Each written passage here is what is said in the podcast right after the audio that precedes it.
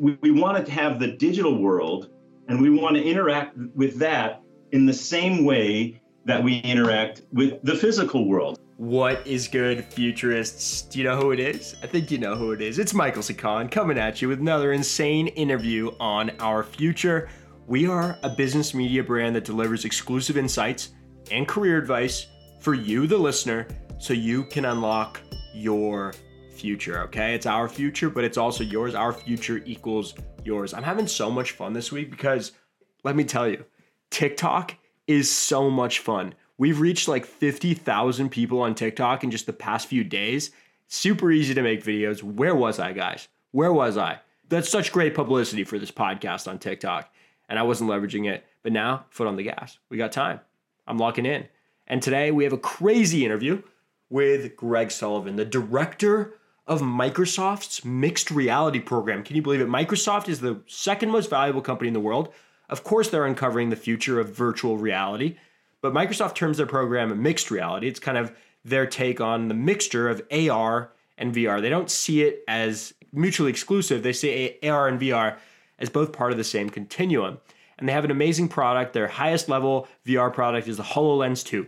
And if you want to see HoloLens 2 in action, Greg demoed the tech live for us in this podcast. All you have to do is go to the YouTube video that I put together that shows the demo of this technology. It is crazy. He messes around with like a windmill, like moving his hand around. You will get to see Greg put these goggles on with me on YouTube and actually test this technology out. I think it's pretty exciting. I think it's the first time Microsoft has done this on a podcast. You can watch the YouTube video. I've posted on LinkedIn. I posted on Instagram. We'll be throwing it up on TikTok, but the link in the description of this podcast is where you'll find that YouTube video to actually watch the demo of this tech. You'll only hear him talking about it, but if you actually want to watch this tech in real life, or not in real life, but on YouTube, you can click the link in the description of this podcast. So I'm really, really excited about it. Alex Froll, if you're listening, thanks for the assist. Alex, thank you. Thank you very much. And before we begin, just want to say thank you for all the support, all the listens, all the streams lately. We're really growing. We're expanding every single day, reaching more people through new platforms, new strategies. It's amazing. We've got a full team here. I'll be introducing them soon. And the future couldn't be brighter. I can't wait for 2021. So let's dive into this awesome interview with Mr. Greg Sullivan, the director of Microsoft Mixed Reality. I guess the first thing is, when I like to start my interviews, I like to take my guests and bring them back in time to when they were my age.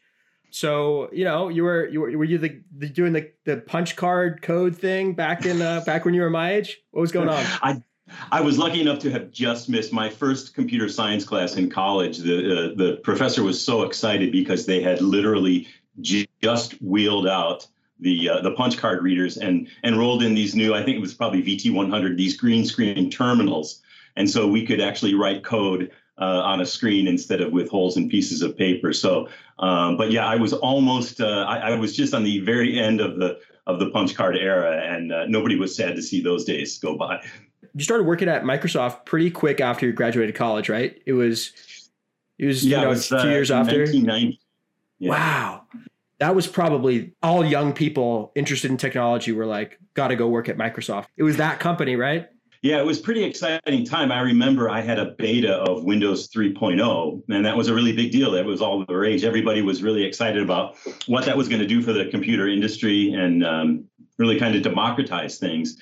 And so we saw this kind of big shift coming. And I think that was, you know, one of the things we were talking about mixed reality today. That was a big kind of seismic shift in the interaction model with computers. We had this desktop metaphor, and it looked like the desk that you sat at work, and we had files and folders, and you could drag and drop things. So we evolved the interaction paradigm and the metaphor for how you use a computer drastically different than the punch cards, certainly, and even than a command line interface. What I think is crazy about your career is like you started in the 90s, like in tech. I think it's wild how you've had a stake in it from just the earliest phase to kind of where it's going, AR, VR, what have you. So that brings me to my next question before maybe we check out some of the cool tech you have in your office. You know, your job is director of Microsoft Mixed Reality, which I think is the coolest job title I usually hear like AR or VR. Can you tell me a bit about like what mixed reality means? Yeah, so we use the phrase mixed reality intentionally instead of choosing between describing augmented reality or virtual reality. And the way we think about it is they're really part of the same thing. They're two sides of the same coin.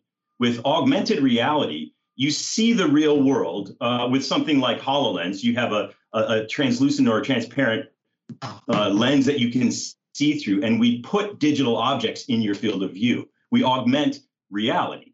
That's AR. In virtual reality, you're kind of at the other end of the continuum where you're really immersed. You're in this fully digital experience, and you don't have a lot of the real world kind of, you know, I mean, you still experience gravity, and you walk in the real world, and it translates into the virtual world. Augmented reality and virtual reality are really part of the same continuum, and it's just anytime you're mixing the physical world and the digital world. The reason that we think holistically about that whole space is that we don't make a distinction. You can imagine that a device in the future where sometimes you can see through it and you have an augmented reality device. But if you want to, say you're on an airplane and you want to like do a surround movie, you hit a button and, you know, the thing becomes fully occluded and you enter a virtual reality mode, a much more immersive experience. And so because our platform and our applications and all of our whole approach to this space encompasses that whole continuum, we think about it holistically. And that's why we say mixed reality instead of choosing between AR and VR. Super interesting way to define it. I mean, what I'm familiar with is like Oculus goggles and, you know, the Google Cardboard and things like that, where you're like trapped in this universe. But what I think is fascinating about your guys' tech is it coexists like with the real physical world. It's an aid. It's an agent of, you know, assistance to whatever you're interfacing with. I know it's on your desk. We got it. I would love to see this right here. It's so cool how you guys have designed it. Now I can see myself. There, that's what you want to see. There, that's what I want to see. I am right now wearing a HoloLens 2 headset, and I'm looking at a digital object floating in the air in front of me. In this case, this digital object is a turbine from a windmill. And in fact, I have over here floating in the air, I've got a model of a wind farm, and I can come right up here and look. You can see I can get really close to this model. Now, what's cool is as I reach my hand out, a bounding box appears around this hologram, and I can grab these handles and I can move it, I can spin it, I can grab a corner, I can make the whole thing grow. I can even actually just reach out and grab the hologram itself and stretch it and grow it. Now you can imagine I could visualize this wind farm. We could see right here is one of the mills itself. And then I could really inspect this turbine. And what's cool is again, this is a digital object that has real three dimension. It has actual volume. It is something that I can walk around and see from different spaces. It takes up space, but I interact with it as if it was real. I reach out, I grab it, I can shrink it and grow it. Now, you can't do that with all real world objects, obviously, but you can see that the interaction model is I use my hands and I reach out and I grab it. And that's kind of one of the underlying ideas here. We want to have the digital world, and we want to interact with that in the same way that we interact with the physical world. So if I see a digital object sitting on my counter, I don't need a manual to know that I can just reach out and grab it. This simple idea has pretty profound implications when you start to use these devices to do real work. The example of the windmill I like, because I like any technology that removes humans from high-risk situations. I'm very happy that you, Greg, wouldn't have to be up there on some kind of ladder fixing that windmill, okay? That's what I'm happy about. Nevertheless, there's a lot of other use cases that Microsoft is pursuing, and you know, I like how you guys are going like the utility route, to say the least. You know, it's not like for I mean, it's cool to have it for media, entertainment, and your everyday life. But being able to actually leverage this technology to solve difficult engineering challenges and high risk situations is fascinating. I know one case study involved you guys collaborating with a hospital to, you know, remove doctors from being on the front lines. I'd love to hear a bit more about that. Yeah, no, it's a really, really exciting thing. We've done work with several healthcare institutions, including Imperial College in London, who's using HoloLens to enable physicians to interact with patients in a hands-free environment. but also during COVID to use remote assist so that, technicians and others can interact with physicians without having to use more PPE or introduce themselves into harmful environments. And so we're seeing so many examples. Another great healthcare, it's really an education example, but Case Western Reserve University is teaching anatomy to their medical students using HoloLens. Now, during COVID, of course, they had to shut down like the rest of us and stay home and figure out how to work and do classes remotely. And for the anatomy class in the medical school, they sent a HoloLens to the anatomy class students, and they would collaborate in mixed reality and learn anatomy with full three-dimensional digital holographic anatomy models. And they could interact with the professor, and the professor could guide students through things. And so this underlying principle that we talked about of bringing the digital world out of these flat screens that they've been trapped in for decades and into the real three-dimensional world with us opens up all these new possibilities. So those are just a couple examples. That's crazy. I mean, is there potential for this to kind of coexist with robotic interfaces? So say we were to send a probe out of the ISS to maybe fix a satellite or some kind of component.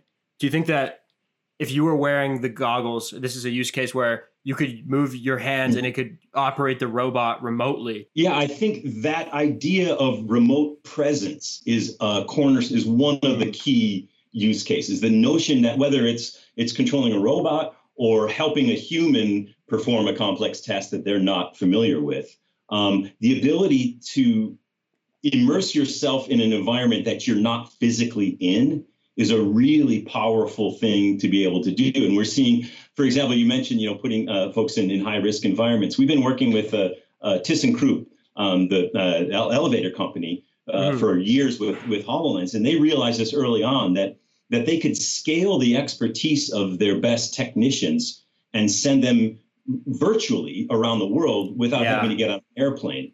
They can use HoloLens and remote assist, and they can help solve these problems. So whether it's a robot at the other end or a human being that just needs a little more help from an expert, those are key scenarios. And this notion of remote presence, I think you'll see more and more examples come up in that scenario. We are just at the beginning. So I do have a question do you think about the dangers of this tech? I mean, I know we're at a kind of a very early stage right now, but is there a potential for us to slip into some kind of version of life that isn't real several decades down the line? I mean, is there going to be a point where we can't distinguish between real life and virtual reality?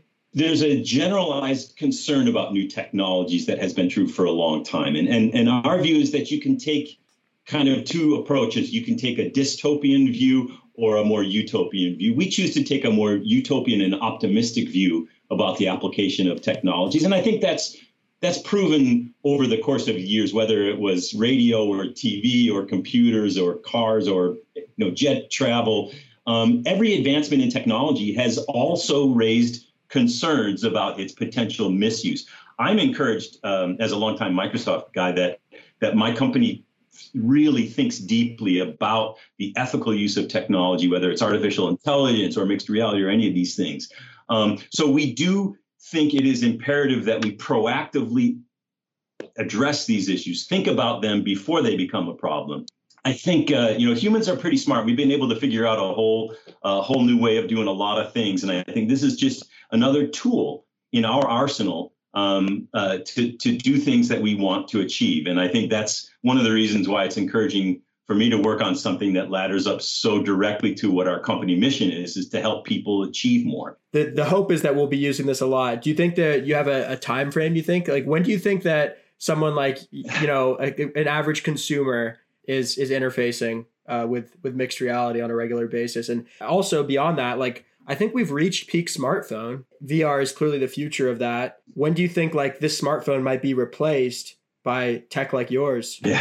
Boy, it's and I'm not sure that it's a replacement idea as much as a growing of the pie, but I hesitate to make predictions. It's really easy to be wrong. What did Yogi Berra say? Predictions are difficult, especially about the future.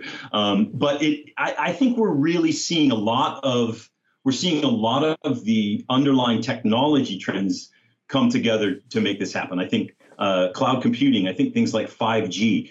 To me, 5G, I think mixed reality is a killer application for 5G. If you think about the types of information that you want to have available with low latency and high bandwidth at the edge of the network, that does have access to all kinds of cloud computing potential, that is really going to on the verge of explosion. And so I think it's close. I hesitate to put an exact time frame on it, but I think one of the things, HoloLens 2, for example, the HoloLens 1 was a great device that brought mixed reality, digital objects into your world. HoloLens 2 was designed explicitly to take advantage of cloud services so that it would be part of this bigger ecosystem. A magical device that brings holograms that I can interact with right in my office here, but then it also connects to cloud services that can do things like render a 100 million polygon CAD file in the cloud and stream the results down to my device. So if we step back and think a little bit more holistically about all of these trends and how they're coming together, I think that will accelerate some of the scenarios we're talking about. And it'll be measured in, it's going to be measured in years, to answer your question, or to sort of answer your question. It'll be measured in years, not decades. But I think we're already seeing that acceleration of some of the flywheels of all of these component technologies happen. And it's really starting to come together. It's exciting. I mean, just the passion you're conveying to me about this lights me up for sure. What is your piece of career advice to a student like me, a student who's 20 years old? How can they have a piece of this future? My advice, and I have 3 kids who are in their 20s, actually. Oh, really? So, and then they've heard me say this as well. For me, I mean, we talked about the punch cards and me getting involved in this back in the 80s. Back in the 80s, I, for some reason, got a real interest in computer networking. I just geeked out. I just was super passionate about it. And I just poured myself into it and learned as much as I could. And I actually got a job doing it. And so my advice would be, it's been said before, but if your vocation is your avocation, you never have to work a day in your life. Find something that interests you. If you feel that spark about something, then go that's the direction. Back in the 70s, actually, it was when my dad bought me the Timex Sinclair computer. It's an old one. And the T1000, I was hooked. And that, I'll never forget that moment of typing things on a keyboard and having the screen do what I told it. And that was just a profound experience. And that's why I'm still at Microsoft 30 years later, is because that's the spark that I found. And so my advice is, find that thing that you really dig and that you would do in your spare time, even if you didn't get paid to. And if you can get paid to do, that's the secret. Ladies and gentlemen, that was Greg Sullivan, director of Microsoft's mixed reality program. Definitely an awesome job, a very stimulating industry for Greg to be uncovering. And I am excited about VR. I think it can do a lot of good for humanity. And as he said, it's a tool that we need to leverage going forward, to, especially during this pandemic when a lot of expertise is delivered remotely. That's what I think I'm pretty interested in when it comes to like kind of the more short-term implications of VR. And then as we go forward, maybe our smartphone just becomes kind of an integrated part of what we see and feel. I would like to get in touch with some of you guys to just I just want to have a quick 5-minute call. If you're still listening to this podcast, my number is 408-507-2749. Please text me and let's set up a call. Like, I want to know what you like about the podcast, what kinds of guests you want to see, what kind of questions you like to have asked, all this stuff. I just want to know more about you. So please hit me up. Please text me. I'm lonely. Please text me. I'm just kidding. I'm not that lonely. Maybe I am. No, I'm not. I'm all right. Please text me. And as always, stay frosty. I do have one more request for you guys to leave me a review on Apple Podcasts. We're up to 54. It'd be amazing to get to 75, 100 in the next few months. Would mean a lot. It really adds that extra layer of credibility for people who discover the show. And as always, my last thing to say is stay frosty, okay? We're nearly in 2021. It's gonna be the best year ever. So we're gonna make it through, have a great kind of, ramp down of the holiday season, and I'll be with you again soon with more great content. Peace out.